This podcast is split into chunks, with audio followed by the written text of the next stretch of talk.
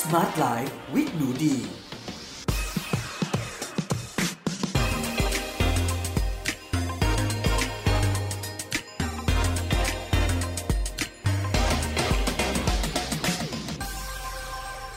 สวัสดีค่ะ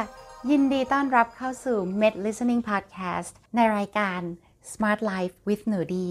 กับดิฉัน หนูดีวานิสาเรสสำหรับวันนี้นะคะ episode 23 หัวข้อ Paleo Diet เราจะมาคุยถึงวิธีการกินอาหารค่ะ เหมือนกับมนุษย์ยุค Paleo นะคะ ที่หลายๆ คนคงเคยได้ยินมาก่อน ถ้าท่านไม่ได้กำลังกินอาหาร Paleo อยู่นะคะ ก็คงต้องเคยผ่านหูแน่ๆละค่ะ เพราะว่ามันเป็นเทรนด์การกินที่ถือว่าฮอตฮิตมากนะคะสำหรับปี 2020 นี้ค่ะ แล้วก็มีหลายๆ คนที่ได้ลองกินวิธีนี้นะคะ แล้วก็พบว่าเหมาะกับเขา ถ้าใครสงสัยว่ามันคืออะไร ถ้านึกภาพเมนูอาหารง่าย ๆ ก็คือ อาหารที่เหมือนกับบรรพบุรุษของเรา ยุคก่อนที่จะมีระบบอุตสาหกรรมนะคะต่างๆเนี่ยเข้ามาแล้วก็มีอาหารที่ออกมาจากโรงงานอุตสาหกรรม หรือว่าออกมาจากที่ที่จะมีการพิมพ์ออยอะไรต่างๆเนี่ยค่ะ ก็หน้าตาของอาหารก็จะเป็นพวกเหมือนกับที่บรรพบุรุษเราไปเดินเก็บหาได้ หรือไปวิ่งไล่จับจับได้นะคะ ในธรรมชาติเลยนั่นก็คือจะมีเนื้อสัตว์นะคะ แล้วก็มีผักที่เป็นพืชผักใบค่ะ แล้วก็จะมีผลไม้ในหลาย ๆ ตระกูลเลยนะคะ เพราะฉะนั้นวันนี้นะคะ ก็อยากจะพาให้ทุกคนมารู้จักค่ะ ไม่ได้หมายความว่าคุณจำเป็นจะต้องกินวิธีนี้นะคะ อันนี้ไม่หนูดีไม่ได้มาจัดเพื่อให้ทุกคนไปกิน Paleo Diet นะคะ เพราะว่าหนูดีเองก็ไม่ได้กิน Paleo Diet เหมือนกัน แต่คิดว่า น่าจะเป็นที่สนใจแล้วก็เป็นอะไรที่สามารถทำให้เราเนี่ยค่ะสามารถมีบทสนทนากับเพื่อนๆของเราที่กินในวิถีนี้ หรือว่าอาจจะเอามาแลกเปลี่ยนความคิดเห็นกันได้ว่าทำไมเรากำลังจะกินหรือไม่กินนะคะ ส่วนผลพลอยได้ค่ะ ที่มักจะได้จากการกิน Paleo Diet นะคะ หลายๆคนก็บอกว่าเขาน้ำหนักลดลงนะคะ รวมถึงอาการอักเสบในร่างกายก็หายไปเยอะเลยด้วย แต่ก็จะมีหลาย ๆ คนที่กินแล้วพบว่าอักเสบเพิ่มมากขึ้นนะคะ แล้วก็อาจจะไม่ค่อยได้ช่วยในเรื่องของการลดน้ำหนักเท่าไหร่ แต่ว่าก็มีทั้งข้อดีข้อเสียค่ะ เดี๋ยวเรามาเจาะลึกกันเลยดีกว่าค่ะว่า Paleo Diet ลึก ๆ แล้วเป็นอย่างไรค่ะสำหรับหลาย ๆ คนนะคะ อาจจะกำลังงงว่าเอ๊ะ Paleo คือยุคไหน มันนับเป็นเหมือนกับยุคเดียวกับไดโนเสาร์หรืออะไรไหมนะคะ แบบที่มีแบบ Cretaceous อะไรประมาณนี้เนาะก็ยุค Paleo นะคะ ก็จะนับย้อนไปเนี่ย จากมนุษย์รุ่นแรก ๆ ของเราเกิดขึ้นมาเลยนะคะ จนถึงประมาณ 10,000 หรือว่า 12,000 ปีที่แล้วนะคะ เวลาช่วงเวลาที่ชัดเจนเนี่ย ก็ยังเป็นที่ถกเถียงกันอยู่ แต่คร่าวๆเนี่ยค่ะก็ประมาณ2ล้าน5แสนปีที่แล้วจนถึงประมาณ 10,000 หรือว่า 12,000 ปีที่แล้วนะคะ เพราะฉะนั้นเนี่ยสำหรับมุมของหนูดีนะคะ ก็คืออ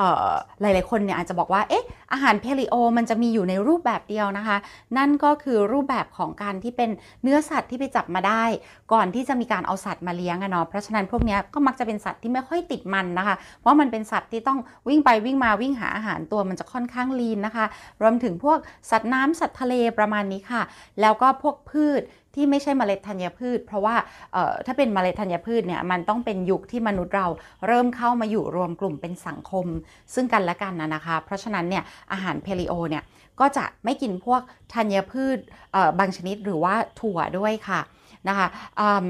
เดี๋ยวมาดูอาหารของเขาก่อนนะ แล้วเดี๋ยวตอนจบหนูดีจะขอพูดมุมมองของหนูดีนะคะ ว่าทำไมหนูดีถึงไม่กินอาหารพาลิโอ แต่ทำไมหนูดีถึงคิดว่าคุณควรจะรู้จัก เพราะว่าจริง ๆ แล้วนี่ค่ะอาหารพาลิโอเนี่ยเขาก็มีการตัด อาหารในปัจจุบันหลาย ๆ อันที่หนูดีคิดว่าเราไม่กินเราก็อยู่ได้นะคะ ไม่ตาย อะ งั้นมาดูในลำดับแรกเลยนะคะว่าอาหารพาลิโอเนี่ยทุกคนฟังพอดแคสต์อันนี้นะ จินตนาการนึกถึงบรรพบุรุษของเราในยุคที่เราอะยังไม่ได้แบบมีบ้านมีอารยธรรม มีชุมชนมีอะไรนะคะ ก็เป็นบรรพบุรุษเราที่แบบวิ่งท่องๆออกไป เก็บ นู่นนี่มากินหรือว่าไปไล่จับสัตว์นู้นสัตว์นี้ก็แล้วกันเนาะจับได้บ้างไม่ได้บ้าง บางวันก็สำเร็จ บางวันก็ไม่สำเร็จอะนะคะ ก็หรือบางวันเราก็กลายเป็นอาหารเราก็โดนกินมั่งอะไรมั่งนะเสือเขี้ยวดาบมั่งสิงโตมั่ง ก็ก็ตามนั้นนะเนาะธรรมชาตินะคะ ที่เราอาศัยอยู่ในป่าในทุ่งหญ้าในอะไรกันอะมาดูอาหารก็แล้วกันนะคะ ที่มีการคาดเดากันว่ามนุษย์ยุคเพลิโอเนี่ยกินแบบนั้นค่ะโอเค สิ่งที่คุณจะกินได้หลักๆเลยนะคะก็คือ เนื้อสัตว์ค่ะ หรือว่าไข่ของสัตว์ โดยไม่ใช่นมของสัตว์เออทำไมถึงไม่ให้กินนมวัว เพราะว่าการที่เรานำวัวมาเลี้ยงเราก็คั้นนมของเขาเนี่ยค่ะเพิ่งเกิดในเวลาหลังจากยุคเพลีโอเป็นต้นมานะคะ ก็ animal milk ก็นมวัวอะไรนี้ตัดไปหมดเลยนะคะ แล้วก็ถ้าเป็นเนื้อสัตว์เนี่ยเขาจะแนะนำว่าให้กินเป็นแบบ เนื้อที่เป็นเนื้อออร์แกนิก เนื้อที่เลี้ยงโดยไม่ผ่านระบบอุตสาหกรรม เช่น ถ้าเป็นเนื้อวัวก็ต้องเป็นเนื้อวัวในกลุ่มที่เรียกว่า grass fed beef เนาะะซึ่งเอาจริง ๆ มันก็แพงนะคะ แล้วก็ในเมืองไทยก็อาจจะหายากสักนิดหนึ่งในกลุ่มที่ 2 ที่อนุญาตให้กินได้นะคะ นั่นก็คือผลไม้นะคะ อันนี้สามารถกินได้ทุกวันเลยนะคะ แต่ผลไม้เนี่ยค่ะก็จะต้องเป็นผลที่ไม่ค่อยมีแป้งสักเท่าไหร่นะคะะแล้วก็สามารถกินในกลุ่มของมันหวานได้นะคะ กิน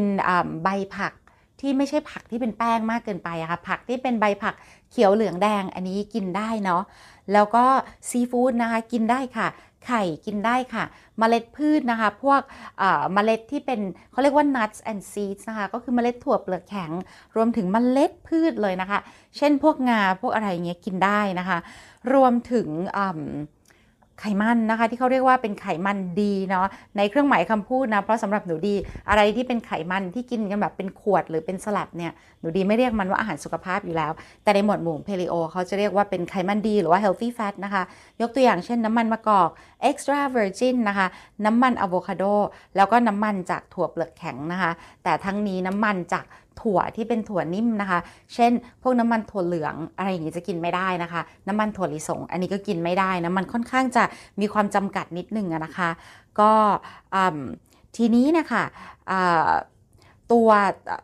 สมุนไพรกินได้ค่ะ แล้วก็ชากินได้แต่กาแฟ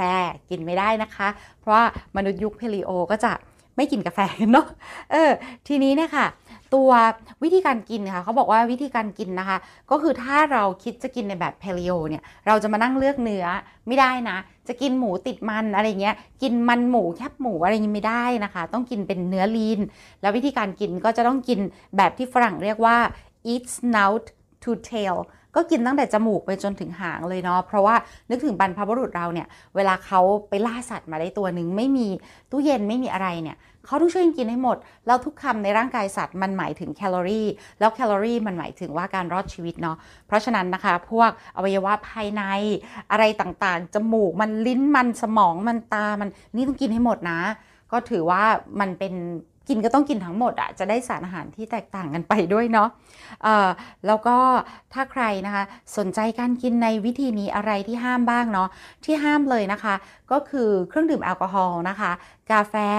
แล้วก็มันฝรั่งคือที่ภาษาอังกฤษเรียกว่า white potatoes เนาะ เพราะว่าอันนี้ก็ถือว่าอยู่ในช่วงยุคอุตสาหกรรม หรือช่วงยุคที่หลังยุคพาลิโอเป็นต้นมานะคะ พวกเมล็ดธัญพืชนะคะกินไม่ได้เลยนะคะ นมวัว ถั่วต่างๆนะคะ รวมถึงถั่วลิสงก็จะกินไม่ได้ค่ะ น้ำตาลทรายขาวค่ะ ทุกอย่างที่เป็นสารแต่งหวานที่มาจากระบบอุตสาหกรรมกินไม่ได้เลยค่ะ น้ำมันพืชนะคะที่เป็นน้ำมันเป็นขวดๆในกลุ่มของน้ำมันข้าวโพดนะคะ น้ำมันถั่วเหลืองอันนี้ไม่ได้นะคะ แล้วก็อาหารที่แปรรูปทุกชนิดเลยก็จะกินไม่ได้เลยเนาะ แต่ว่าเวลาที่เราไปได้เนื้อไปได้ซีฟู้ดไปได้อะไรมาที่เข้าตามกฎของพาลิโออันนี้ก็สามารถนำมาประกอบอาหารในเมนูปัจจุบันได้นะคะ ไม่ใช่ว่าต้องเอามาใส่ปากเผาไฟแล้วแบบกินกันตรงนั้น โดยไม่มีการแต่งรูปร่างหน้าตามัน ก็ยังสามารถเอามาทำเป็นเมนูหน้าตาสวยงามได้ค่ะ ทีนี้เนี่ยข้อดีนะคะ แล้วก็ข้อดีคือมุมที่การกินแบบนี้อาจจะเกิดประโยชน์นะคะ แล้วก็ในข้อเสียเนี่ยมีอะไรบ้าง pro and con นะคะ เดี๋ยวเรามาดูกันค่ะ สำหรับท่านที่บอกว่ากินแล้วได้ประโยชน์นะคะ ก็มักจะเคลมว่าเขาเนี่ยค่ะ สามารถที่จะลดอาการอักเสบได้นะคะ ลด LDL หรือว่าคอเลสเตอรอลตัวแย่ลงได้นะคะทำให้ระดับน้ำตาลในกระแสเลือดมีความเสถียรมากขึ้นนะคะ แล้วก็ช่วยให้ลดรอบเอวลงได้ อันนี้คือการที่คนที่ได้กินนะคะ ก็ชอบมากๆ ทีนี้เนี่ยค่ะในฝั่งข้อเสียนะคะ หรือสิ่งที่คนบ่นกันนะคะ ก็คือเขาบอกว่าจริง ๆ แล้วเนี่ยค่ะการกินแบบเพลีโออาจจะไม่ได้มีประโยชน์ แล้วก็ไม่ได้เป็นความจริงอย่างที่หลายๆ คนคิดนะคะ เพราะว่าอายกตัวอย่างจากในหนังสือเล่มนี้นะคะ มีชื่อว่า Paleo Fantasy what evolution really tells us about sex diet and how we live นะคะ อันนี้ก็เขียนโดยคุณ Marian Zuck นะคะ เป็น evolutionary biologist นะคะ ที่มหาวิทยาลัยมินนิโซตาค่ะ ซึ่งตัวเขาเนี่ยก็ศึกษาเกี่ยวกับการแบบวิวัฒนาการของมนุษย์นะ แล้วเขาก็บอกว่าจริง ๆ แล้วเนี่ยในยุค Paleolithic period เนี่ยค่ะมนุษย์เนี่ยมีความหลากหลายมาก เนื่องจากเวลาของยุคนั้นเนี่ยโอ้โหมันยาวนานนะตีซะว่าเป็นล้านปีเลยนะ จะบอกว่ามีวิธีกินวิธีเดียว แล้วก็มีอาหารแค่กลุ่มเดียวเนี่ยมันเป็นไปไม่ได้หรอก เพราะมนุษย์เราเนี่ยอาศัยอยู่ในหลายจุดของโลกมาก ๆเลยนะคะ เรากินตั้งแต่แบบกินเฉพาะปลาล้วนเนาะกินมแมลง กินสัตว์ที่เป็นสัตว์เลื้อยคลานนะคะ กินพืชกินหัวเผือกหัวมันกินอะไรที่ขุดขึ้นมาเนี่ยหูมันหลากหลายมาก ๆคุณจะมาเคลมได้ไงว่าอาหารยุคเพลีโอลิติกเนี่ยมันมีอยู่แค่แบบเดียวเนาะแล้วก็อันที่คนนะคะเอ่อก็บ่นเยอะมากเลยนะคะ ก็คือบอกว่าการกินอาหารแบบเพลีโอ ซึ่งหนักในเนื้อสัตว์เนี่ยมันเป็นการทำลายโลกอย่างมากเลยนะคะ ในมุมของถ้าภาษาอังกฤษใช้คำว่า environment environmental sustainability เนาะคือความยั่งยืนในการกินนะคะเอ่อไม่มีเลยไม่เหมาะสมมากกับในยุคปัจจุบันแล้วก็ในร่างกายของมนุษย์ในยุคปัจจุบันด้วย เพราะว่าการกินอาหารที่โหลดเนื้อสัตว์ที่ออกมาจากการทำปศุสัตว์เนี่ยค่ะมันทำให้เกิดก๊าซมีเทน ซึ่งเป็นก๊าซเรือนกระจกที่รุนแรงกว่าก๊าซ CO2 หลายเท่านะคะ มันทำให้เกิดอาการดินเป็นพิษนะคะ ดินตายน้ำเป็นพิษน้ำเสียนะคะ ปล่อยของเสียลงสู่ระบบแม่น้ำลำคลองและทะเล แล้วก็ยังไม่รวมถึงว่าปศุสัตว์เนี่ยค่ะเป็นผู้ก่อก๊าซเรือนกระจกนะคะ อันดับหนึ่งของโลกเลยนะ ถ้าดูในเซกเมนต์อุตสาหกรรมนะคะ ก็คือพูดง่ายว่าผลิตก๊าซเรือนกระจกเนี่ยอยู่ที่ประมาณ 18%นะคะของภาพรวมทั้งหมด ซึ่งจะบอกว่าระบบอุตสาหกรรมของระบบ คมนาคมของเรานะคะ ผลิตรวมกันแล้วนะคะ แค่ประมาณ 14%เท่านั้นเอง อันนี้คือรวมทั้งรถยนต์ รถไฟ เครื่องบินเรือเดินสมุทรต่างๆ ทุกสิ่งทุกอย่างนะคะ รวมกันแล้วเนี่ยยังผลิตก๊าซเรือนกระจกไม่เท่ากับที่วัวหรือว่าปศุสัตว์ ผลิตออกมาเลย เพราะฉะนั้นการที่เรามาโปรโมทวิธีการกินที่เน้นหนักที่ปศุสัตว์เนี่ยจะเป็นการทำลายโลกในยุคที่เราแทบไม่เหลือทรัพยากรให้ทำลายแล้วเราอาจจะพาไปสู่จุดจบของอารยธรรมมนุษย์ก็ได้เนาะเพราะฉะนั้นอันเนี้ยก็พวกนักนิเวศวิทยาเนี่ยเขาก็ต่อต้านกันเยอะมากเลยนะคะ ก็อันนี้ทุกคนก็ลองคิดกันดูเองเนาะว่า จริง ๆ แล้วเนี่ยมันมีประโยชน์กับร่างกายมนุษย์หรือเปล่าการที่เรากินอาหารเหมือนในยุคแบบบรรพบุรุษเราเป็นล้านปีมาก่อนหน้านี้เนาะ แล้วก็สำหรับในปัจจุบันว่ามันยังสามารถทำได้อยู่หรือไม่ในภาวะที่สภาวะแวดล้อมมันเปราะบางขนาดนี้นะคะ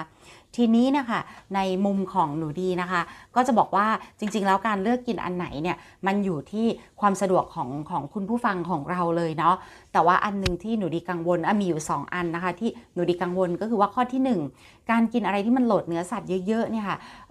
มันแพง แล้วก็เนื้อสัตว์เนี่ยค่ะก็ จริง ๆ แล้วคนที่กิน Paleo เนี่ยค่ะหนูดีคิดว่าเขาได้ประโยชน์เยอะมากนะคะ อันนึงจากการที่ตัดน้ำตาล ตัดแป้งขัดขาวทั้งหมดนะคะ รวมถึงการตัดน้ำมันหลาย ๆ ชนิดออกไป แล้วก็อาหารแปรรูป เพราะฉะนั้นเนี่ยบางทีสุขภาพที่ดีขึ้นเนี่ยไม่ใช่ว่าเขากินอะไรอย่างเดียวนะ มันอยู่ที่ว่าเขาตัดอะไรออกไปด้วย เพราะฉะนั้นหนูดีเองก็ได้รับประโยชน์จากการศึกษาเรื่องของ Paleo Diet นะคะ คือมันสอนให้หนูดีเห็นว่า เออ แม้กระทั่งการกินที่มีเนื้อสัตว์เเนื้อแดงหรืออะไรประมาณนี้ค่ะ ที่อาจจะทำให้ร่างกายอักเสบได้เนี่ยแต่ว่าการตัด ของที่เราไม่ควรกินอยู่แล้ว ที่เรารู้แก่ใจอะน้ำตาลขาวมั่งแป้งขาวมั่งอะไรเงี้ยค่ะ ของกรุบกรอบบ้างเนี่ยออกไปมันได้ผลดีกับสุขภาพยังเห็นได้ชัดจริง ๆ นะทุกคน เพราะฉะนั้นอันนี้ก็ฝากไว้สำหรับใครที่คิดว่า ฉันไม่กินพาลิโอแน่ๆ แต่เขามีส่วนดีนะคะ มีส่วนดีมากๆเลยตรงนี้ แล้วก็สุดท้ายเนี่ยค่ะถ้าใครลองไปสังเกตในอาหารเมนูของพาลิโอเนี่ยค่ะเราก็จะเห็นว่าเเขาเนี่ยมีลักษณะของเนื้อสัตว์ กินเนื้อสัตว์กินผลไม้กินผักวันหนึ่งเนี่ยก็จะกินวนอยู่อย่างเงี้ยนะคะ เนื้อสัตว์บางทีกินเยอะมากนะกุ้งเป็นชามๆหรือว่ากินเนื้อของนกนะคะกินเนื้อไก่เนื้อเป็ด หรือกินเนื้อหมูเนื้อวัวเนี่ยค่ะ วลานดีเห็นชามใหญ่มากเนี่ยหนูดีจะเกิดคำถามทุกคนคืออันนี้เราต้องเราต้องนึกภาพไปถึงบรรพบุรุษของเราในสมัยยุคเพลีโอจริงๆอะถ้าจะเอาให้เหมือนมันต้องเหมือนทุกอย่าง คุณต้องไม่เลือกปฏิบัติว่า ฉันเหมือนแค่ไปกินเนื้อสัตว์เหมือน แต่คุณไม่ได้ก๊อปปี้เขาเรียกว่าอะไร activity level หรือว่า พฤติกรรมในการใช้ชีวิตอะนึกดูบรรพบุรุษเรานะ ไม่มี Grab Food ไม่มี Line Man ไม่มีแพนด้านะฟู้ดแพนด้านะ แล้วยังไงเนื้อสัตว์มันลอยมาถึงบ้านเหมือนกับว่าเรามีมนเรียกเนื้อหรือคะมันไม่ใช่เนาะก็กว่าจะได้กุ้งมาสักชามใหญ่ๆเนี่ยคุณต้องไปแหวกว่ายในทะเลหรือเปล่า หรือคุณต้องว่ายไปในแม่น้ำหรือเปล่า คุณเสียแคลอรี่และเสียพลังงานสะสมไปเท่าไหร่ กว่าคุณจะได้เนื้อสัตว์เข้ากลับมาเท่านั้น คุณจะมีเนื้อวัวกินสักสลัดเนี่ย ไม่ใช่ว่าคุณกดจิ้มจิ้มในมือถือแล้วมันมาถึงไม่ได้ขยับตัวเลยนะ คุณต้องวิ่งไปฆ่าวัวเลยนะสูญเสียพลังงานเท่าไหร่คิดดูอะกว่าจะได้สลัดหนึ่งมาในจานเพราะฉะนั้นนะคะ หนูดีคิดว่าเราจะก๊อปปี้แต่อาหารแต่ไม่ก๊อปปี้กิจกรรมของเขามันไม่ได้ไง เพราะไม่งั้นเนี่ยคุณก็จะมีแคลอรี่ล้นเกิน แล้วกิจกรรมคุณน้อยกว่าเขาเนาะ อันนี้ก็ฝากไว้นะคะ ใครที่คิดว่า ฉันจะกินอาหารแบบยุค Paleo คุณใช้ชีวิตแบบยุค Paleo หรือเปล่า ขอให้คิดตรงนั้นดูนิดหนึ่งเนาะก่อนที่จะจะจะก๊อปปี้ใครถ้าจะได้ผลเดียวกันทุกคนมันต้องมันต้องทำให้เหมือนทั้งหมดไม่งั้นคุณเลือกมาตัวแปรหนึ่งแต่ไม่เอาอีกตัวแปรหนึ่งเนี่ยมันก็ไม่ได้ใช่ไหมคะผลมันก็ไม่เหมือนกัน คุณอาจจะอ้วนกว่าที่บรรพบุรุษเราเป็นก็ได้ เพราะบรรพบุรุษเราเขาล่าสัตว์มาด้วยตัวเองเขาไปเก็บพืชเก็บผักมาด้วยตัวเอง เขาไม่ได้แบบขับรถออกไปซื้อเดินเข็นรถเข็นจึ๊กจึ๊กจึ๊กจึ๊กก็ได้ของมาไม่ต้องต่อสู้ฟาดฟัน ไม่ต้องเดินข้ามเขาเป็นลูกๆเนาะอันนี้ก็ลองคิดดูนะคะ แต่ว่าก็ต้องบอกว่าเพลีโอเป็นเทรนที่มาแรงจริง ๆนะคะสำหรับปี 2020 ค่ะ แล้วก็เป็นอีกเทรนหนึ่งที่อยากให้ทุกคนจับตามองทำไม่ทำไม่เป็นไร ทุกคนมีเวของตัวเอง แต่อย่างน้อยเราเลือกส่วนดี ของเขามาใช้นะคะ ส่วนใครถ้าจะกินก็ขอให้ตรวจเลือดก่อนและหลังนะคะ เพื่อทำการเปรียบเทียบว่าวิธีการกินอย่างเงี้ยได้ผลดีจริงอย่างที่เราหวังหรือเปล่าคะและสุดท้ายนี้นะคะ ก็ขออวยพรให้คุณผู้ฟังของเราทุกคนนะคะ สุขภาพดีแข็งแรง ค้นพบวิธีการกินที่เหมาะกับคุณ และไม่ใช่แค่เหมาะกับร่างกายคุณเท่านั้น แต่เราเป็นมนุษย์เนี่ยเราต้องมองการไกลแล้วก็มองให้รอบ นั่นก็คือเป็นวิธีการกินที่เหมาะกับสภาพแวดล้อมโลกในปัจจุบันนะคะ รวมถึงโปรโมทการที่เราไม่ต้องฆ่าสัตว์ตัดชีวิตด้วย เพื่อให้เป็นการที่เรารักษาความหลากหลายทางชีวภาพไว้ได้ในโลกใบนี้ค่ะ ขอบคุณมาก ๆ เลยค่ะ สวัสดีค่ะ